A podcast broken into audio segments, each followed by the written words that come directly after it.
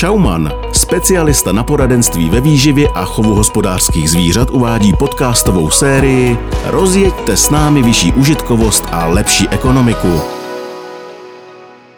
Dobrý den, milí posluchači. Jsme rádi, že nás posloucháte.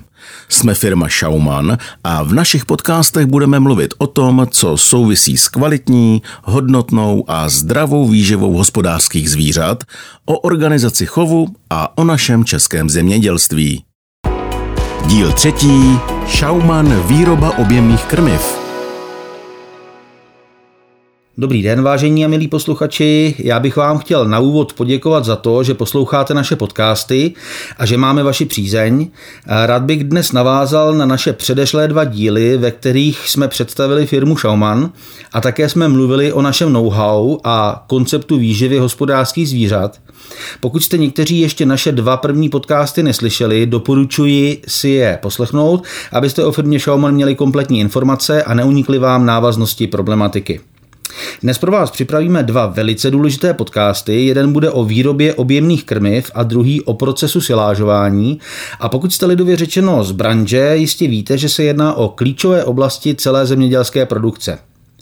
Já mám nyní ve studiu ne jednoho, ale rovnou dva specialisty na poradenství ve výživě a chovu hospodářských zvířat, opět pana doktora Jiřího Kuníka a nově i pana doktora Dušana Kořínka. Dobrý den, pánové. Dobrý den. Dobrý den. No a já začnu eh, hned otázkou, proč je důležité věnovat tak velkou pozornost výrobě kvalitního objemného krmiva a na co všechno má kvalitní objemné krmivo vliv? Tak to je výborná otázka, opravdu první, základní, protože to je to klíčové, co eh, v případě výživy přežvíkavců rozhoduje úplně o všem.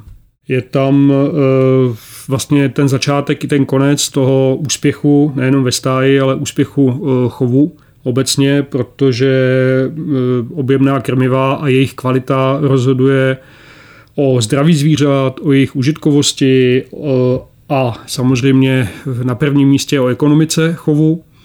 A dneska je všechno o penězích hned na prvním místě, takže velmi často se potkáváme s tím, že eh, tahle ten argument funguje, dokážeme vysvětlit všem, proč by měl dělat ten či onen zákrok, to či ono opatření, proč se to dá přepočítat na peníze. Je to ne hezké, ale velmi účinné.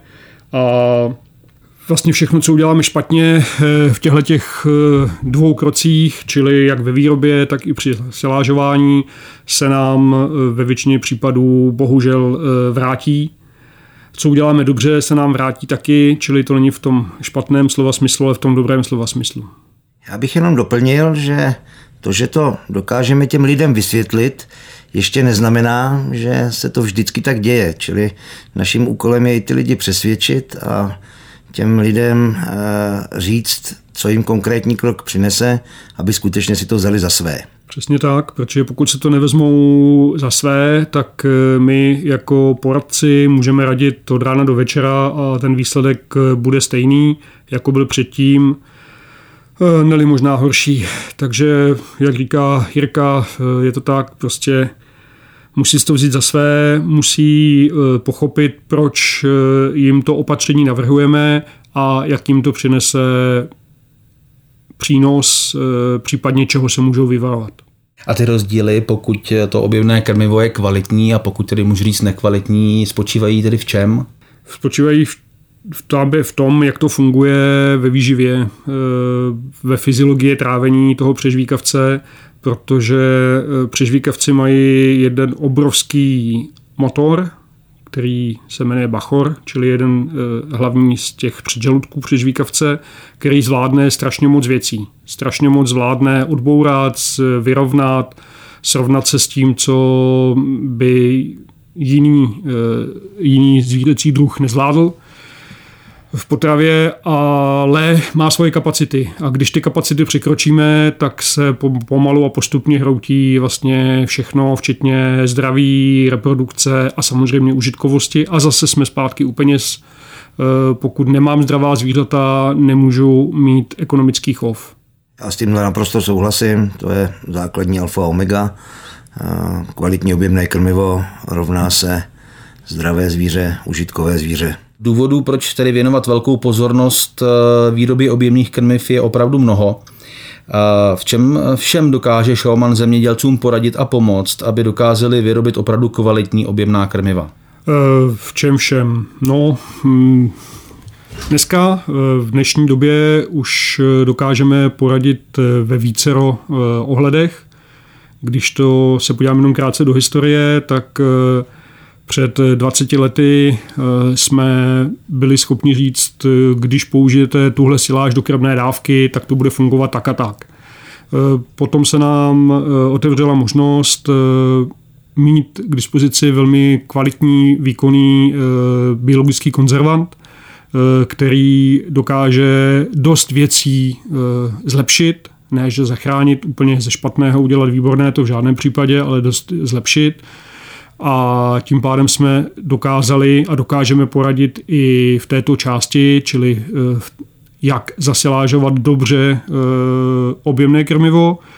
A před eh, osmi lety se nám dostali do rukou i osiva intenzivních travních směsí, čili dneska opravdu dokážeme nejenom udělat dobrou krmnou dávku se stávajícím krmivem, ale eh, i poradit a zlepšit proces silážování, přípravy silážovaného krmiva, ale dneska dokážeme jít ještě před, čili dokážeme říct, když použijete tohle osivo, eh, tak váš porost bude vypadat takhle a takhle, bude mít takové a takové vlastnosti.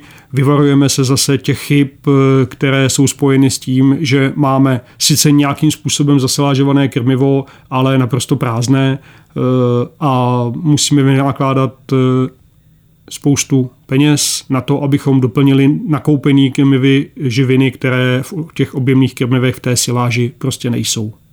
Pokud se tady bavíme o osivech, tak eh, ten výběr toho osiva už v tom úvodu je taky podstatná část, pokud jste o tom takto mluvil? Určitě je to velmi důležité eh, a zase nejde to udělat od stolu. Eh, musíte znát podmínky, potřeby toho zákazníka, proč to chce, na jaká stanoviště to chce. My jsme pak schopni doporučit ten speciální typ osiva nejenom jednoho, ale je tam většinou více druhů eh, osiv, aby se vzájemně doplňovaly.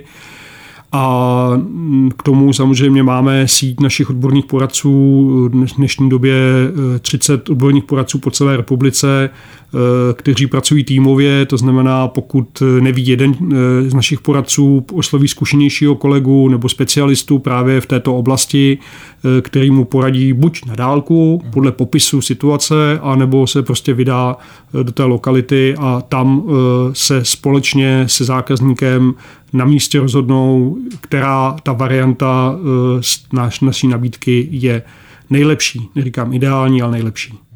Já bych k tomu jenom doplnil, že ještě u výběru toho osiva je velice důležité, pro jaký účel eh, ta hmota potom má být využita.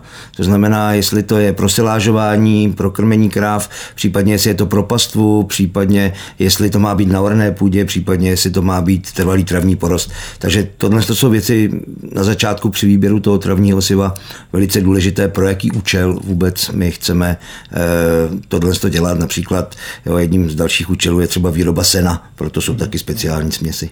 Je to, je to paradox, že tohle jsou všechno znalosti, které, když jsem studoval na vysoké škole, což je v letech 84 až 88 minulého století, tak eh, jsem říkal, tohle já nebudu nikdy potřebovat. Já jako zootechnik, tohle to, na to mají na starosti agronomové, tohle já se učit nemusím. No, musel jsem se to doučit potřeba si vzdělávání, vzdělání eh, doplňovat, to je jasný. Eh, ještě bych zmínil eh, jemnolistou kostřevu rákosovitou, četl jsem na vašem webu o této plodině. Dá se k ní taky něco říct? Je to významná část té vaší nabídky? Je to právě ten základ a je to to, co nás odlišuje od všech ostatních nabízených možností, které na trhu jsou.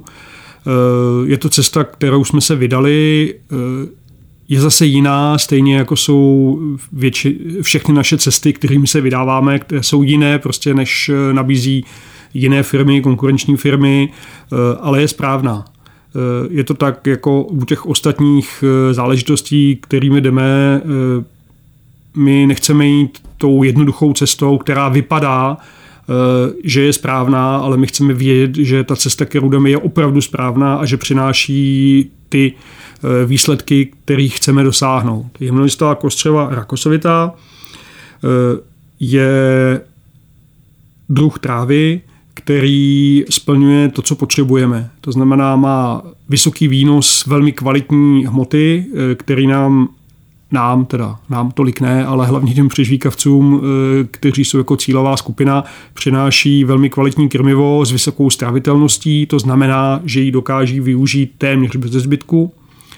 Eh, a původní kostřová rákosovita má jednu vynikající vlastnost, dokáže kořenit velmi hluboko. A vzhledem k tomu, jak se, ať chceme nebo nechceme, mění klima, eh, tak eh, potřeba sáhnout si velmi hluboko pro živiny, pro vodu eh, je výhoda právě kostřevy rákosovité. A protože je jemnolistá, čili je vyšlechtěná z té původní kostřevy rákosovité, která v té původní formě není vyhledávaná zvířaty. Eh, pokud ji mají na pastvině, tak ji spásejí až jako poslední, pokud nemají jiné vyhnutí, protože původní kostřeva rákosovitá eh, už podle názvu má velmi ostré listy, eh, nechutné, ale tím šlechtěním se tam dodal ten dovětek jemnolista a ono opravdu má jemné listy, velmi měkké, právě s vysokou stravitelností, čili využitelností toho materiálu přežvíkavci, takže ji velmi rádi žerou. Když náhodou se takovéto porosty pasou, tak mizí závratnou rychlostí. Bohužel nesnáší sešlapávání, takže není vhodná jako pastevní porost. Primárně. Jo, takže kostřela jemnolistá rákosovitá je základem našich, většiny našich směsí a používá se právě proto, že dokáže si hluboko sáhnout pro živiny, a dává velmi kvalitní e, materiál, siláž, výslednou siláž travní e, s vysokou využitelností a zase ekonomika hovoří jasně, e, z takovéto hmoty se to mléko vyrábí téměř samo, nebo maso. Těch benefitů kostřevy je tam samozřejmě více. Já bych ještě k tomu možná jenom doplnil jeden Eh, takový zajímavý, eh, takovou zajímavou věc. Kostřava rákosovita relativně dobře, nebo na rozdíl od jiných travních druhů, snáší teplotní stres. To znamená, že úplně není tak náchylná, jak tady říkal Dušan, taky mění se nám klima, čím dál tím větší tepla, periody delší a tak dále tak eh, ta kostřava rákosovita mnohem lépe snáší tepelný stres. To znamená, že při těch horkách se nesnaží nějakým způsobem i při nedostatku vody vyhánět do květu a e, nesnaží se prostě do sebe ukládat látky, které jsou potom nestravitelné, na rozdíl teda například od jiných trav, což i naše firma upřednostňuje jako značný benefit, že e, v době té sklizně, kdy je to počasí a dneska si myslíme, že, bude, e, že budou ty horka čím dál tím větší, takže to je jeden z benefitů, kdy ona si uchovává své živinové složení relativně mm, dlouhou dobu i při mm, nedostatečných nebo příliš velkých e, podmínkách tepla. Ještě mi, pardon, Jirka mi připomněl ještě tu jednu věc, eh, to je to důležité říct právě, že kostřeva je velmi pozdní, co se týká metání, respektive kvetení. A má to tu obrovskou výhodu. Zrovna včera eh, jsem chodil po jednom porostu a konzultovali jsme právě s majitelem farmy, jestli už sekat eh, nebo ještě nesekat. A když jsme prošli všechny ostatní porosty, travní porosty, vojtěžky, tak jsme nastavili jasné pořadí. Nejdřív posekat obyčejnou trávu, protože ta už kvete, ta už metá, potom půjde pravděpodobně vojtěžka, protože ta by nám utekla mezi tím do květu a kostřevu můžeme klidně ještě nechat dál vegetovat, protože její kvetení eh, by přišlo až někdy začátkem června, takže na to je ještě čas. Takže vydrží opravdu velmi dlouho nezakvete, čili, jak říkal Jirka, eh, ty živiny, které potřebujeme nechat v listech, ji neutečou do květu. Říkal jste, že se musíte vlastně celý život vzdělávat. Eh, může to být i takový malý vzkaz agronomům, ale jenom takový malý. Dá se říct, že i oni dělají právě při tom výběru toho osiva chyby? Nejenom agronomové, to bych vůbec nespecifikoval takhle, ale ano, máte pravdu, je potřeba se stále vzdělávat. Samozřejmě chápu to, já jsem dělal 8 let zootechnika, ta denní rutina, jak zootechnika, agronoma, mechanizátora, kohokoliv v provozu se občas stane opravdu rutinou a pracujete s, v tom režimu z dne na den, z týdne na týden. Nejste ne, že schopní, schopní určitě jste, ale nejste, nemáte prostor na to přemýšlet v nějakých delších časových horizontech. Od toho, dejme tomu, v tom managementu jsou nějaký vyšší eh, postavení, kteří by to měli dělat. Takže eh, tu rutinu prostě máte zaběhanou a to, co vám fungovalo, nechcete měnit i když ono to moc nefungovalo, ale prostě ten, ta běžná rutina je takhle eh, nastavená, takže potom, když přijdete s takovýmhle inovátorstvím, tak ne vždycky jsme bráni jako ti, kteří přináší něco dobrého, spíš chceme narušovat ten stávající zvyk ale proto je dobré právě si to vyzkoušet na nějaké menší ploše, na dvou hektarech, na čtyřech hektarech, samozřejmě ne to dávat hned na 50 hektarů, eh, obnov eh, travních porostů nebo na orné půdě, to je jedno. Eh, a tam si vyzkouší, že to opravdu funguje, že když říkáme, že kostřeva rakosovitá jemnolistá dělá to, co dělá, to znamená má velké množství listů, eh, stravitelných listů, což se teda samozřejmě zjistí až posléze, eh, a že vydrží 5-6 let na jednom stanovišti eh, v plné síle, tak se ty lidé přesvědčí. Ale není to o v řádu týdnů, měsíců, ale je, je to spíše opravdu v řádu několika let. A ne všichni mají tu trpělivost čekat. Konec konců, já bych ještě možná jenom k tomuhle doplnil, eh, výběr osiva, eh, pokud se rozhodnou pro naše osiva, tak je svým způsobem investice. Jo, je to investice do těch pěti, šesti let, která tam je, protože samozřejmě nějaký peníze to stojí a my se snažíme, aby za ty peníze, které ten člověk zainvestoval eh, do toho dobrého krmení, aby dostal tu odpovídající kvalitu, která mu vydrží po dlouhou dobu, aby ta investice se rozplynula v průběhu několika let. A to je k tomu zvyku ještě eh, právě, jak Jirka zmínil, eh, my počítáme s tím, že naše eh, směsi travní se použijí na 4 až 6 let. Běžná praxe je zakládat porosty na u například jetel, jetelů, čistých jetelů nebo jetelů ve směsi na dva roky. Jo? Takže tam už se pak musí opravdu ta počáteční investice vydělit počtem let a i když se třeba e, naše směsi zdají e, na začátku dražší, tak pokud je vydělíte dvěma, třemi, čtyřmi nebo šesti, tak je to úplně, jiná, úplně jiné číslo. To znamená, že investice se určitě, určitě vrátí. No a kdybychom tedy spolu e, vybrali vhodné osivo ono nám to všechno krásně vyrostlo, tak co nás překvapí dál, nebo jak pokračujeme dál? No, takže říkali jsme si, že nám to pěkně vyrostlo, co s tím budeme dělat, takže těch možností máme několik. Eh, jo, velmi často eh, sušíme seno, eh, to bývá dost právě pravidelně z prvních sečí, protože to seno je dlouhé, má docela dost živin, ale to je jenom malá část. Nejčastěji nebo druhá nejčastější záležitost, co dělat s teklivým vyrostným porostem, je ho zasenážovat. Omlouvám se za ten, eh, za ten termín, eh, je to v praxi zvykem používat, ale správně se říká seláže zavadlých pícnin, ale my v našem podcastu použijeme senážování. Eh, takže senážují se pícniny, to je otázka několika sečí za rok, tří, možná někdy i čtyř sečí. U Vojtěžky se v některých produčních oblastech používá, podaří třeba udělat i pět sečí. Eh, a tam jsou potřeba operace, které navazují jedna za druhou. A jak eh, to máme třeba s kukuřicí? Tak, kukuřice, eh, o té jsme do teďka nemluvili, ale kukuřice je plodina, která se seje nyní, vlastně konec května, začátek, teda konec dubna, začátek května, eh, má čas do podzimu, aby vyrostla, dozrála a sklízí se pouze jednou. Sklízí se na podzim, někde v období konec srpna, eh, září, v některých oblastech se to protahuje až do konce října, ale to je jenom jedna operace, která se dělá za rok, je relativně jednodušší oproti senážování, oproti sklizní pícnin. Já jenom pro, pro posluchače dnešní podcast natáčíme začátkem května, tak aby nám tam seděla časová osa toho, co říkáme. Dobře, my bychom se mohli ještě teď vrátit zpátky k pícninám.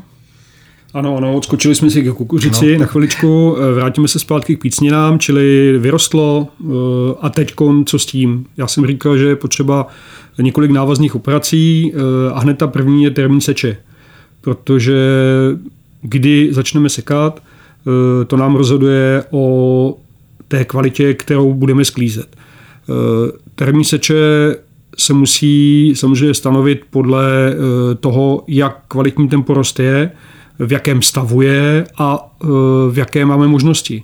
Protože bylo by hloupé, kdybychom posekali velké množství ploch, velké množství hektarů najednou a nebyli jsme to schopni sklidit. Eh, protože hned na posekání eh, navazuje fáze zavadání a potom sklizení. My musíme sladit všechny eh, ty operace tak, abychom do vaku silážní jámy navezli co nejlepší hmotu. Tu jsme pak v té jámě dobře udusali,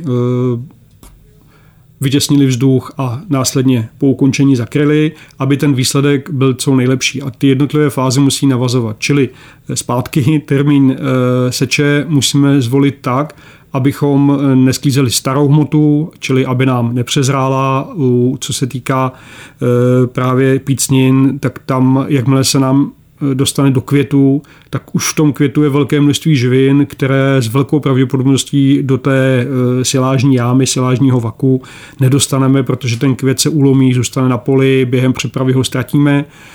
E, čili my bychom se měli snažit sklízet před květem před květem. A je to jedno, jaká to je, jaká to je pícnina, jestli to je tráva, kulturní tráva, nekulturní tráva, vojtěžka, jetel, jílek, je to jedno. Jo? Takže pokud se nám podaří eh, posekat dříve, než vykvete, máme jistotu, že eh, živin budeme mít dostatek a budou v té hmotě, kterou odvezeme eh, z toho pole, z té louky do silážní jámy nebo silážního vaku.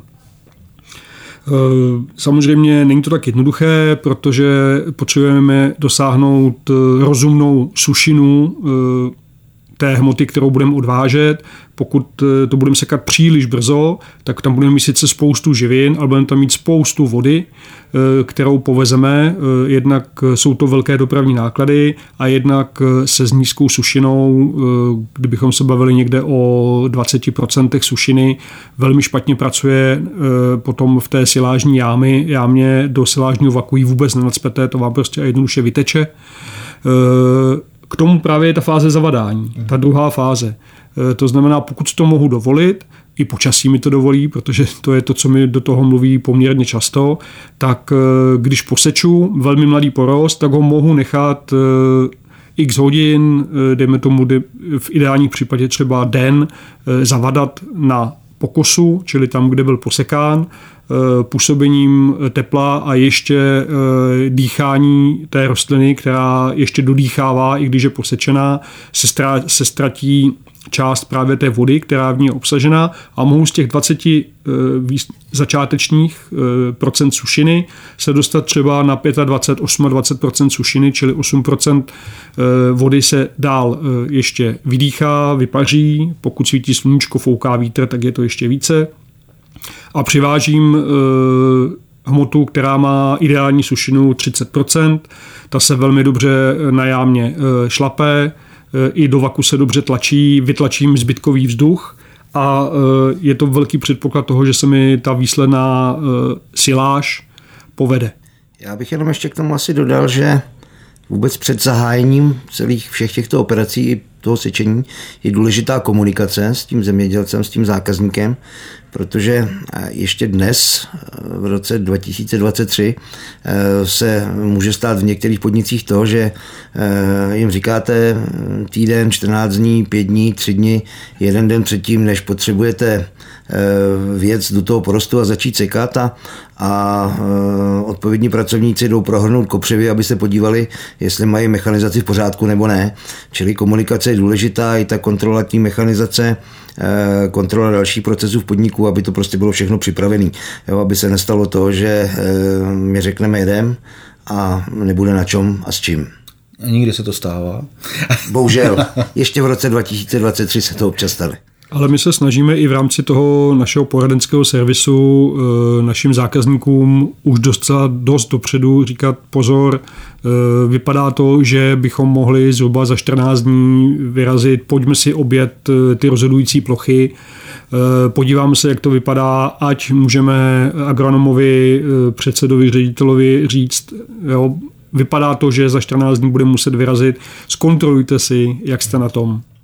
Je při seči důležité, jak vysoko nad zemí rostlinu sečů, respektive jaká bude výška toho strniště. Myslím, že jste zmiňoval už, že je to důležitá část. Uh, ano, je to velmi důležité. Není to úplně jednoduché. Jsou nějaké zásady, kterých bychom se měli držet. Nejsou vždycky možné mm, je splnit bez zbytku, protože nežijeme v ideálním světě nejezdíme po zcela rovných pozemcích, ale jsou tam jasná pravidla, kterých bychom se měli držet, to znamená, eh, pokud sklízím jetel, je tam jiné doporučení, pokud sklízím trávu, je tam jiné doporučení. Obecně eh, se dá říct tak, že eh, bychom se měli hlídat výšku zhruba 6 až 8 cm od země, protože tím jednak eh, nám ta posečená hmota neleží přímo na zemi, nekontaminuje se eh, s línou, s krtinci, s, s nerovnostmi, které na tom pozemku jsou. A ze spodem může proudit vzduch a prosychá nám vlastně ta hmota rovnoměrněji jako když to poseču těsně na zemi, tak vlastně všechno leží přímo na zemi a spodek toho porostu je velmi mokrý, když to vršek toho, toho pokosu je úplně suchý. Sice průměr, průměrné číslo nám říká, že jsme na ideálních 30, ale to znamená, že dole mám 20 a nahoře 40. Ta hmota se sice promíchá, než ji e, sklidíme a dovezeme na to cílové místo jáma vak, ale eh, máme tam hmotu, která je velmi suchá, hmota, která je velmi mokrá eh, a ta mikrobiální činnost, která v tom probíhá, probíhá právě velmi rozdílně v té suché i v té eh, mokré hmotě. A ten výsledek nemusí být dobrý. Ještě když jsme se bavili o tom zavadání, tak potom je operace, které se říká nahrnování. Eh, pokud neseču tak, že seču všechno na jeden řádek a den potom sbírám, což je asi ta nejhorší záležitost, která může být, eh, tak se seče třeba na dva, na tři řádky, které před samotnou sklizní, ať už sběracím vozem nebo e, samojízdnou řezačkou, ty se schrnují e, na nějakou větší, na nějaký větší řádek, aby ta řezačka e, měla rovnoměrný přísun materiálu. A pak se stává, stává se bohužel občas to, že mám právě posečeno velmi nízko eh, na prostředním řádku a ještě na to nahrnu dva eh, okolní řádky. Eh, čili mám velmi mokrou hmotu, na to mám průměrnou hmotu a na to mám velmi suchou hmotu. Ta řezačka to sebere, ta s tím nemá nejmenší problém, ale pak, když se nám stane, ještě navíc se to kombinuje třeba s lokalitama, kde jsou u lesa, u rybníka, kde je velké množství hmoty a je tam výrazný vlhko a takováhle hmota přijede do silážní jámy. Jsou to třeba jenom v úvozovkách dvě fůry. E, rozprostře se po té jámě, zaveze se jinou hmotou, která má výrazně jinou sušinu, vyšší, optimálnější, tak se jako by nic neděje. A když potom začneme odebírat z té silážní jámy nebo v horším případě ze silážního vaku, tak najednou zjistíme, že tam máme pruh, který má úplně jinou barvu, eh, úplně jinou, nedá se říct ani vůni eh, a výrazně zhoršuje celkový eh, výsledek toho silážování. Ta jáma se ne, že by se nedala krmit, ale to špatné už z té 4-metrové nebo 3-metrové stěny nelze vyndat. Říkal jste řezačka, co délka řezanky? Délka řezanky, ano. Délka řezanky zase souvisí, ono všechno souvisí se vším, jako v biologii. Délka řezanky souvisí se sušinou a samozřejmě s hmotou, kterou sklízím, ale ta sušina je to nejjednodušší vodítko. Takže je tam jedno pravidlo, čím máme vyšší sušinu, tím musíme zkrátit délku řezanky a naopak, čím máme nižší sušinu, tím si můžeme dovolit mít delší délku řezanky. Ono to souvisí s tím, že ta vlhčí hmota je měkčí a když je delší, tak se na v silážní jámě do silážního vaku lépe tlačí, lépe se udusává a hlavně se z ní vytěsní právě ten vzduch, který my tam nepotřebujeme. Takže to je to pravidlo, které souvisí se sušinou. Eh, jaká konkrétní délka řezanky je vždycky třeba stanovit až na místě. Ono to souvisí zase s tím, že děláme eh, silážní eh, siláž jako takovou pro přežvíkavce a tam potřebujeme určitou délku, protože přežvíkavec musí přežvíkovat. To, co je velmi krátké, se mu špatně přežvíkuje, špatně se mu přijímá, musí se tam dělat další následná opatření při přípravě krvné dávky, je to komplikovanější. Eh, tak co se týká kukuřice, eh, tam je to velmi podobné.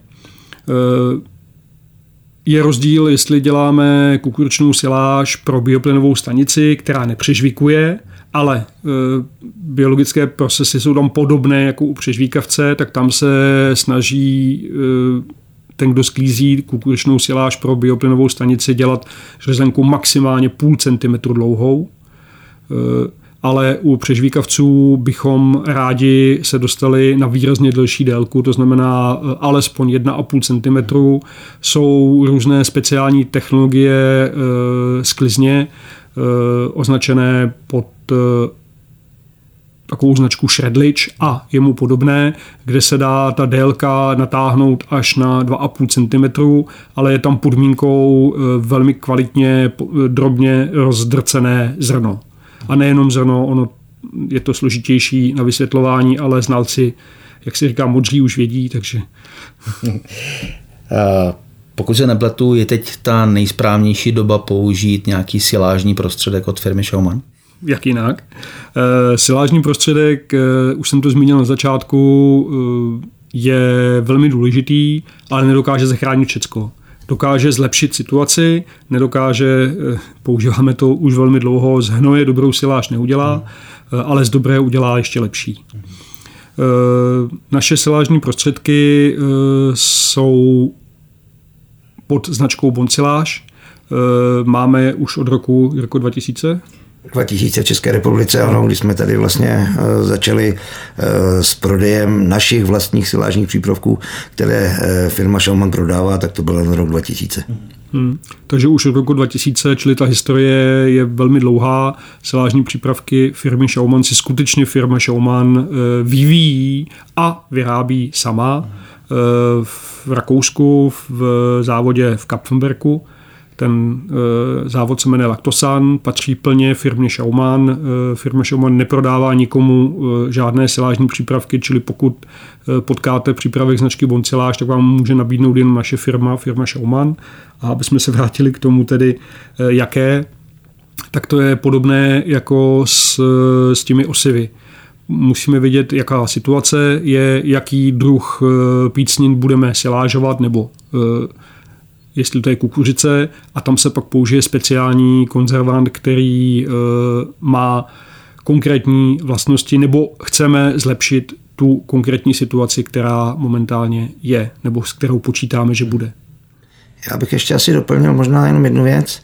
E, I pro ty posluchače, kteří nás možná poslouchají a úplně nejsou experty v zemědělství, že tady jsme vlastně mluvili o kukuřici a o pícninách, protože tohle je část toho eh, té sklizně objemných krmiv obecně, jak se to nazývá, eh, kde se ty dvě techniky, technologie liší, protože se jedná o jiné plodiny, myslím tím kukuřici a, a, a pícniny, ale jak se budeme bavit v našem rozhovoru dál, tak ten další část celého toho procesu výroby objemných krmiv už je jak pro kukuřici, tak pro pícniny stejná nebo hodně podobná, takže budeme mluvit jakoby eh, v globálu, jak se tak říkalo eh, dřív, že v globálu je všechno akorát nevíme, kde ten globál je, eh, tak se o tom budeme bavit dále už jenom jako obecně. Inselážní přípravek se musí aplikovat ideálně právě při tom sběru té plodiny.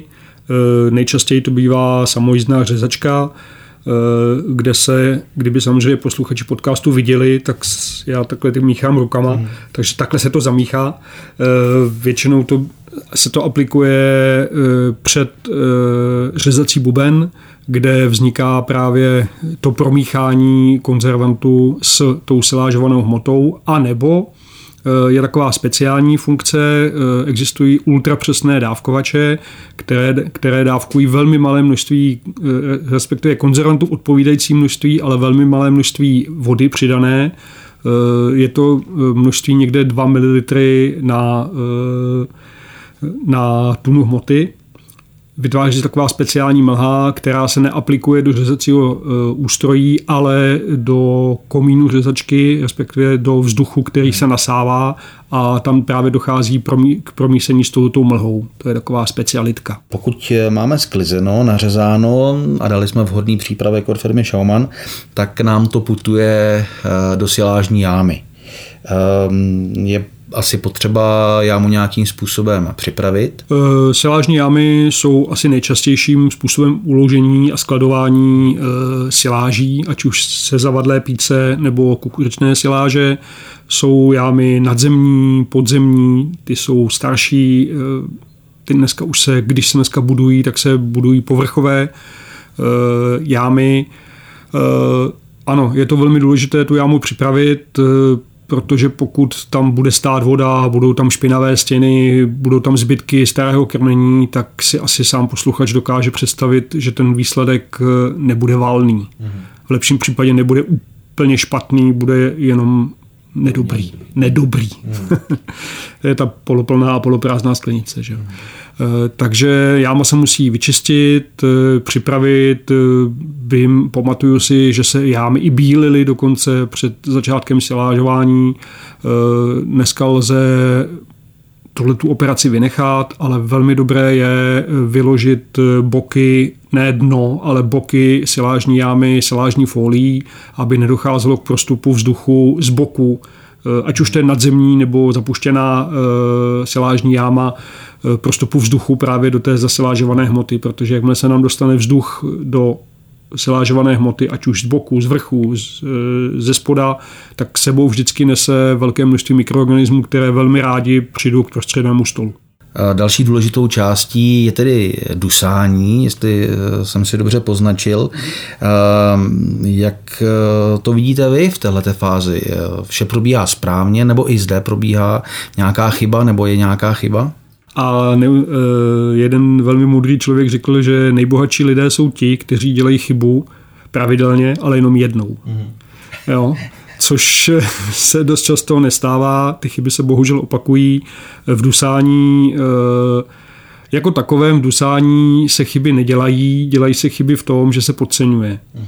Že se podceňuje množství dus, dusacích mechanismů, jejich hmotnost, jejich četnost ježdění. Uh, ale musím zase na druhou stranu říct, že se to lepší. Že se to stále víc, stále víc lepší. Eh, podniky, farmy pochopili, že čím lépe vytěsní eh, vzduch eh, z té silážované hmoty, tím budou mít méně problémů při otevření a používání té siláže, takže už se to dneska tolik nepodceňuje jako dřív, kde tam šmejdil jeden traktor po jámě a pokud to vypadalo, že je, udusáno, tak z ní vyjel a pospával vedle jámy. Dneska už se to naštěstí tolik nedělá, čili eh, je na to zase doporučení, vzorečky, velikost jámy, množství příz podle toho, kolik se přiváží na tu jámu. Dá se i dopočítat podle hmotnosti eh, toho daného prostředku, které po té, které po té silážní jámě jezdí eh, kolik by jich mělo být, eh, jak by měl mít nahuštěné pneumatiky, to všechno lze i dopočítat, eh, ale lepší se to. Tohle bych pochválil, že tohle se lepší. Dal jste se tady taky na otázku, jestli se dneska dělá všechno v pořádku, jestli je to dobře eh, a tak dále. Standardní částí poradenství společnosti Showman, kterou my děláme na těch podnicích, je naše nabídka, že my ještě předtím, než to začne vůbec ta mm, sklizeň objemných krmiv, že my uděláme i pro školení obsluhy. I tohle to nabízíme našim klientům, zemědělcům, jo, že se sejde v nějaké místnosti na podniku eh, ti lidé, kteří s tím pracují, ti, kteří jezdí s tou řezačkou, ti, kteří jezdí, eh, kteří to posekají, ti, kteří potom dusají na té jámě a my se snažíme právě vždycky jim vysvětlit, jak chceme, aby to bylo a zároveň proč to tak chceme, protože samozřejmě nejlepší je Eh, těm lidem vysvětlit, když mají něco dělat, aby věděli, proč to dělají, aby eh, si nemysleli, že jsme se tamhle podívali z okna a řekli jsme si zrovna na tohle člověka, který má být na té jámě, ty jsi mi nesympatický, tobě já budu říkat pořád, že budeš dostat celý den a celou noc. Ne, to není o tom, je to o tom, aby jsme těm lidem vysvětlili, když jsem zmínil teď to dusání, protože to je jedna z nejdůležitějších částí vůbec celého, eh, celý, celý ty, tyto výrobní linky, jo, tak vysvětlit mu, proč to tak děláme, že potřebujeme prostě, aby to bylo bez přístupu vzduchu. Takže i tohle nabízíme, to je standardní část našeho poradenství.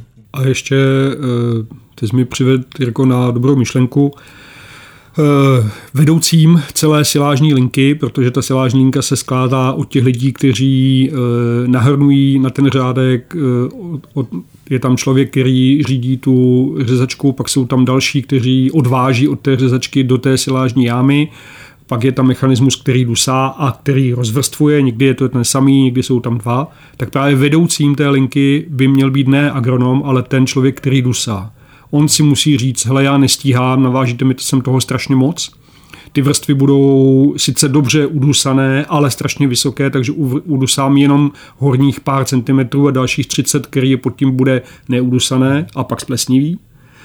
Takže on musí být vedoucím a říct dost, jo, e, brzdíme, přestaňte jezdit, dejte si svačinu, e, Samozřejmě někdy to tak je, že opravdu ten člověk má to uh, rozhodující slovo, jinde to je ten, který volá agronomovi a ten tedy potom zbrzdí silážní linku nebo odvolá jednoho dopravce, uh, aby tam nenaváželi tak velké množství, které se sice na oko podaří udusat, ale opravdu to tak nefunguje.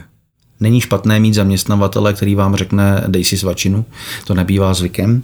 Eh, já už tady mám ale asi poslední otázku tohoto podcastu. Eh, my tu silážní jámu musíme taky zakrýt. Asi taky podstatná část. Je to podstatná a jsou to ty operace, které navazují jedna na druhou. To znamená, když jsme dokončili sklizeň, eh, máme hotovou jámu, tak eh, je poslední operace, kterou musím udělat a musím ji udělat zase ve správném časovém okamžiku, čili ne eh, tehdy, když se mi chce a když si ukončím večer eh, silážování, půjdu se vyspat a ráno dorazím na jámu a tak teda to zakrajeme, to je špatně.